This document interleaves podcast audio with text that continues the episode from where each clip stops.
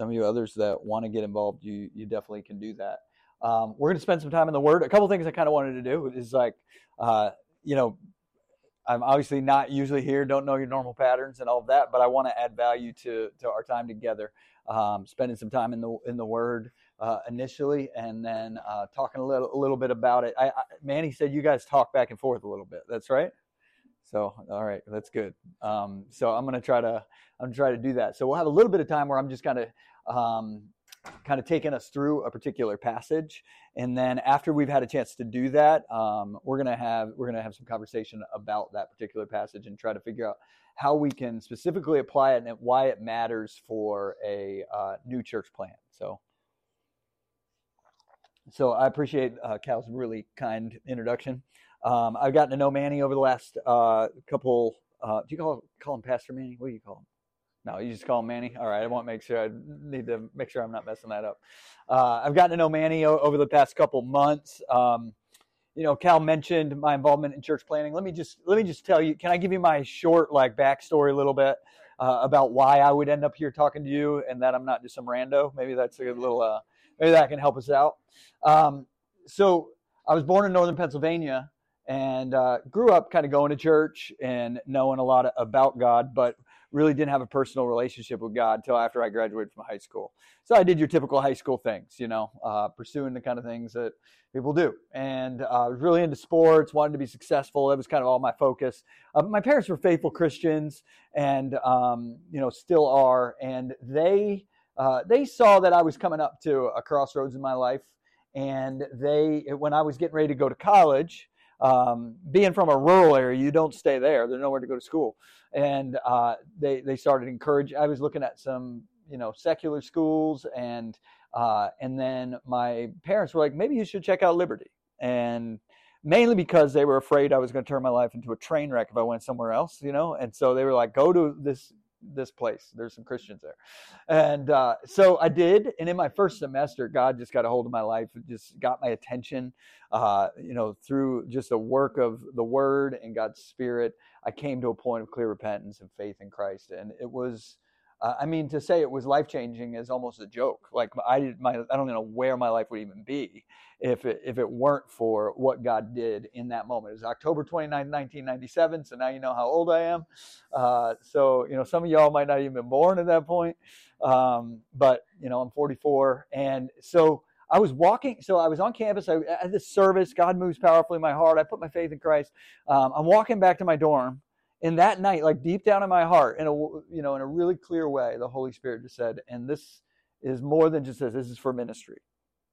Like it was like for me, I knew immediately God was calling me into full time vocational ministry. Now I was 18, didn't want. I mean, can you imagine? I mean, I, I had no concept of what that was going to look like, how to do it. Like, do people get jobs? What do you do? Put your name on a board? Like, what? How do you even do this? You know, it's just a weird thing. And so it didn't matter. I, I changed my major at Liberty to Biblical Studies. Started getting. I was just like, Lord, I'll just get ready, whatever it is that you want to do. Uh, I graduated in 2001. I met my wife there, Annie. We got married that year. August of 2001, um, I became the associate pastor at Stafford Baptist Church, which is down here in Stafford County. So, you know, if you keep going out about 25 minutes, you run into Stafford County. And so I became the associate pastor. I did student ministry there. I did a whole variety of things, led youth ministry, led Bible studies, uh, kind of did all our small group stuff. Um, while I was there, uh, our church got together, a group of people just like this. Um, there were 17 of them total, and started Pillar Church. And uh, and so there I was. I'd never really been exposed to church planting, but I'm a part of this church. You know, we're maybe like 150 people or something like that. And God brings along uh, this friend to uh, in, in the church, Clint Clifton, who um, you know we started doing ministry together. And Clint's like, I'm gonna plant a church. I feel like God's called me to plant a church. And um, we got together a group. You know, the church was all behind it got together a group, sent uh, Clint and 16 people out to plant Pillar Church, and I was kind of along for the ride. Uh, I was still on staff at the sending church, but helping with all the church planting work and all the planning, and Clint was kind of leading primarily. At the same time, uh, God gave our church a heart, both Pillar and, and Stafford Baptist, where I was serving, a heart to start mission work in Iceland. And so, if you know anything about Iceland, you know, cold island country in the North Atlantic. Very, very low level evangelism. Less than 1% of the population are believers. Uh, and so, um, so we just we just started developing a heart and we started a ministry there and eventually my family moved over there we lived there from 2008 to 2010 as cross-cultural missionaries living in iceland uh, learned to speak icelandic you know live that sort of outsider life trying to figure out how do you fit into another culture where eh, you can kind of learn the language you're there you you get what's going on but you know you're just kind of in that in between space all the time and so, so there I am, those two years in Iceland. Thought I was going to die there. Like I'm just going to stay there the rest of my life. You know, my fa- I, at the time I had two daughters. You know, Annie and I were, were like setting up for the long term. And then uh, my wife got pregnant, and our third daughter, while she was, um, while my wife was pregnant with her, we found out she was going to be born with a serious heart defect. And so because of that, we had to move back here to Virginia to like find a hospital that could really help her. And so she was born in 2010 with a half of a heart. If you can imagine that, she only has a left side of her heart. And uh, so, and she survived. Like that, I was so shocked that people could survive only having half a heart. It's like it still blows my mind that she's alive today. Uh, she's 13 years old. She's had three surgeries, and she's kind of all set up and healthy. And it's crazy. But God used that in His like timing and order in my life to bring us back from Iceland. And at that time, Pillar Church which was had gotten started and was like you know 40 50 people um, was you know mildly established but uh, we really had a vision to see it um, to help other church planting work get started. And that was clint's desire.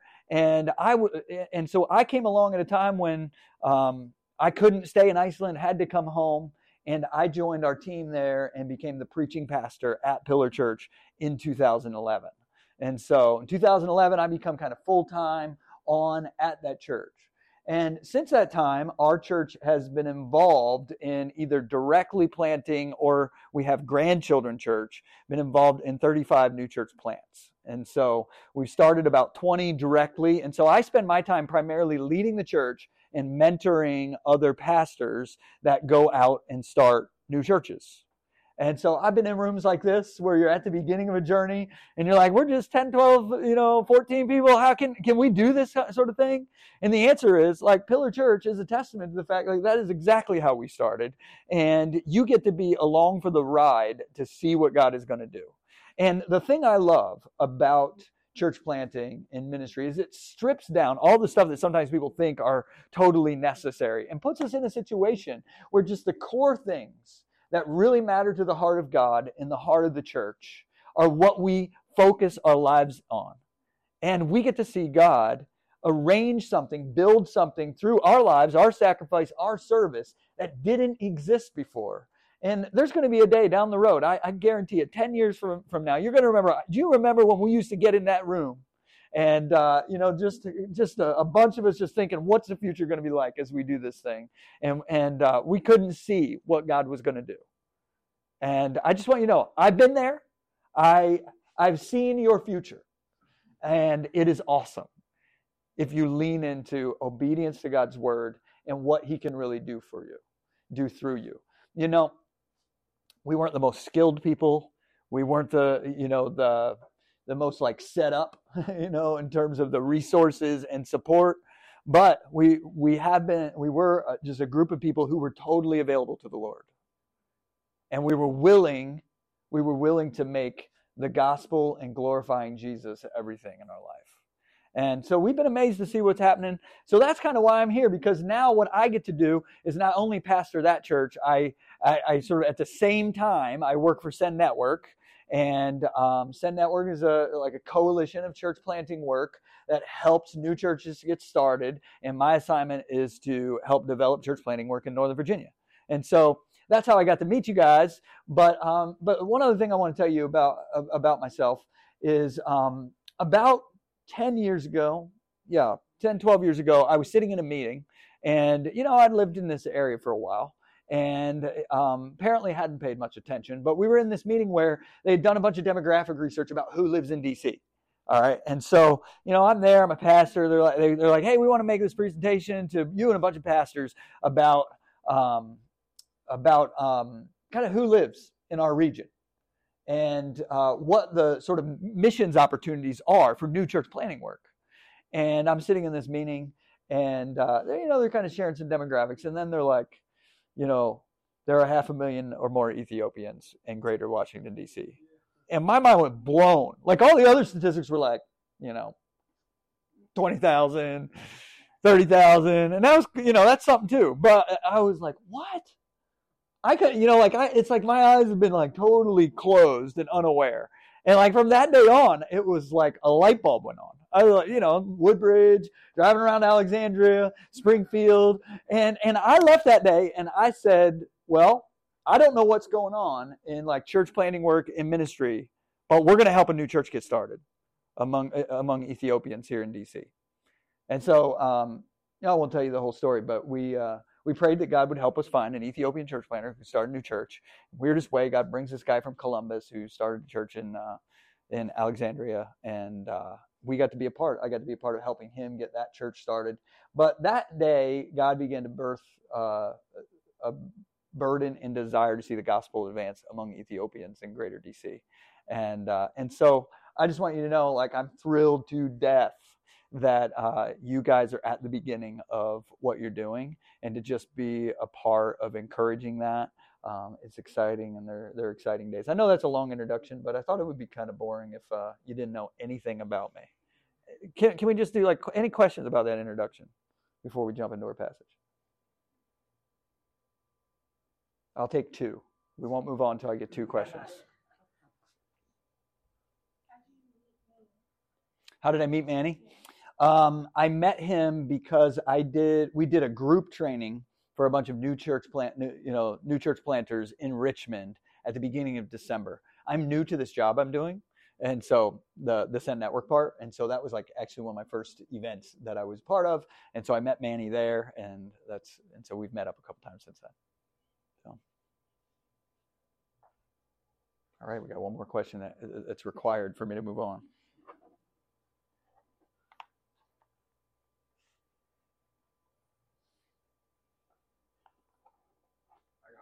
All right. So, with your in your journey with the Lord and serving Him, what is the one thing that you discovered throughout the years that you hold on to that was surprising to you, or whatever might be helpful? Mm. Wow, that's really hard to like narrow down, but I'm going to do the do the best that, the best that I can with that. Um, what it's it's actually something that's in this passage and that I was talking about this morning, even at, at Pillar, um, that in the process of advancing the gospel, God produces the fruits of the gospel in us. So, one of the reasons that God has you in this experience of being a part of advancing the gospel through a new church plant, seeing it spread here, uh, is not just so that there can be a church plant. It's not. It's not just about like the the body that could grow and the people that could be reached, but what God wants to do to pr- to produce the fruit of the gospel in your life. You become more dependent on Him. You learn and understand uh, what God has done to reach you. You understand how Jesus um, like condescended to to come near to us because you have to imitate that same sort of thing, and, and that has become really precious. Like you know, because it's hard in that process. It's like a breaking down of your own confidence in yourself to shape you into who God wants you to be. And so, uh, you know, just seeing that that in the advance of the gospel, God produces the fruits of the gospel in us um, is something that really is valuable to me because it makes it a lot more, honestly, through the hard stuff, makes it a lot more about the personal journey that you're on with God. And it feels a lot more like an act of worship than it is like a job or a mission or an effort. It's very personal uh, in your walk with God. So, yeah, good question. All right, First Corinthians 9, let's, let's look at this for a little bit. Um, you know, I, I, gave I gave Manny the the like title, "A Clear Gospel Leads to Clear Ministry." Uh, because I wanted to talk about how having a, a really clear understanding of what we're after um, helps us to be able to have the kind of flexibility that it takes to do mission. Uh, and so that's what we want to look at in 1 Corinthians chapter 9 here as we read this particular passage. We're going to start in verse 19. And we're going to read down to the end, but I'm going to um, just focus in on verses 19 through 23. Okay? But I wanted you to see the context. So, so Paul says, For though I am free from all I have made myself a servant to all that I might win more of them. To the Jews, I became as a Jew in order to win Jews. To those under the law, I became as one under the law, though not being myself under the law, that I might win those under the law. To those outside the law, I became as one outside the law, not being outside the law of God, but under the law of Christ, that I might win those outside the law. To the weak, I became weak, that I might win the weak. I have become all things to all people, that by all means I might save some. I do it all for the sake of the gospel, that I may share with them in its blessings. So he keeps going then, and he says, Do you not know that in a race all the runners run, but only one receives the prize? So run that you may obtain it. Every athlete exercises self control in all things. They do it to receive a perishable wreath, but we an imperishable one. So I do not run aimlessly. I do not box as one beating the air, but I discipline my body and keep it under control, lest after preaching to others, I myself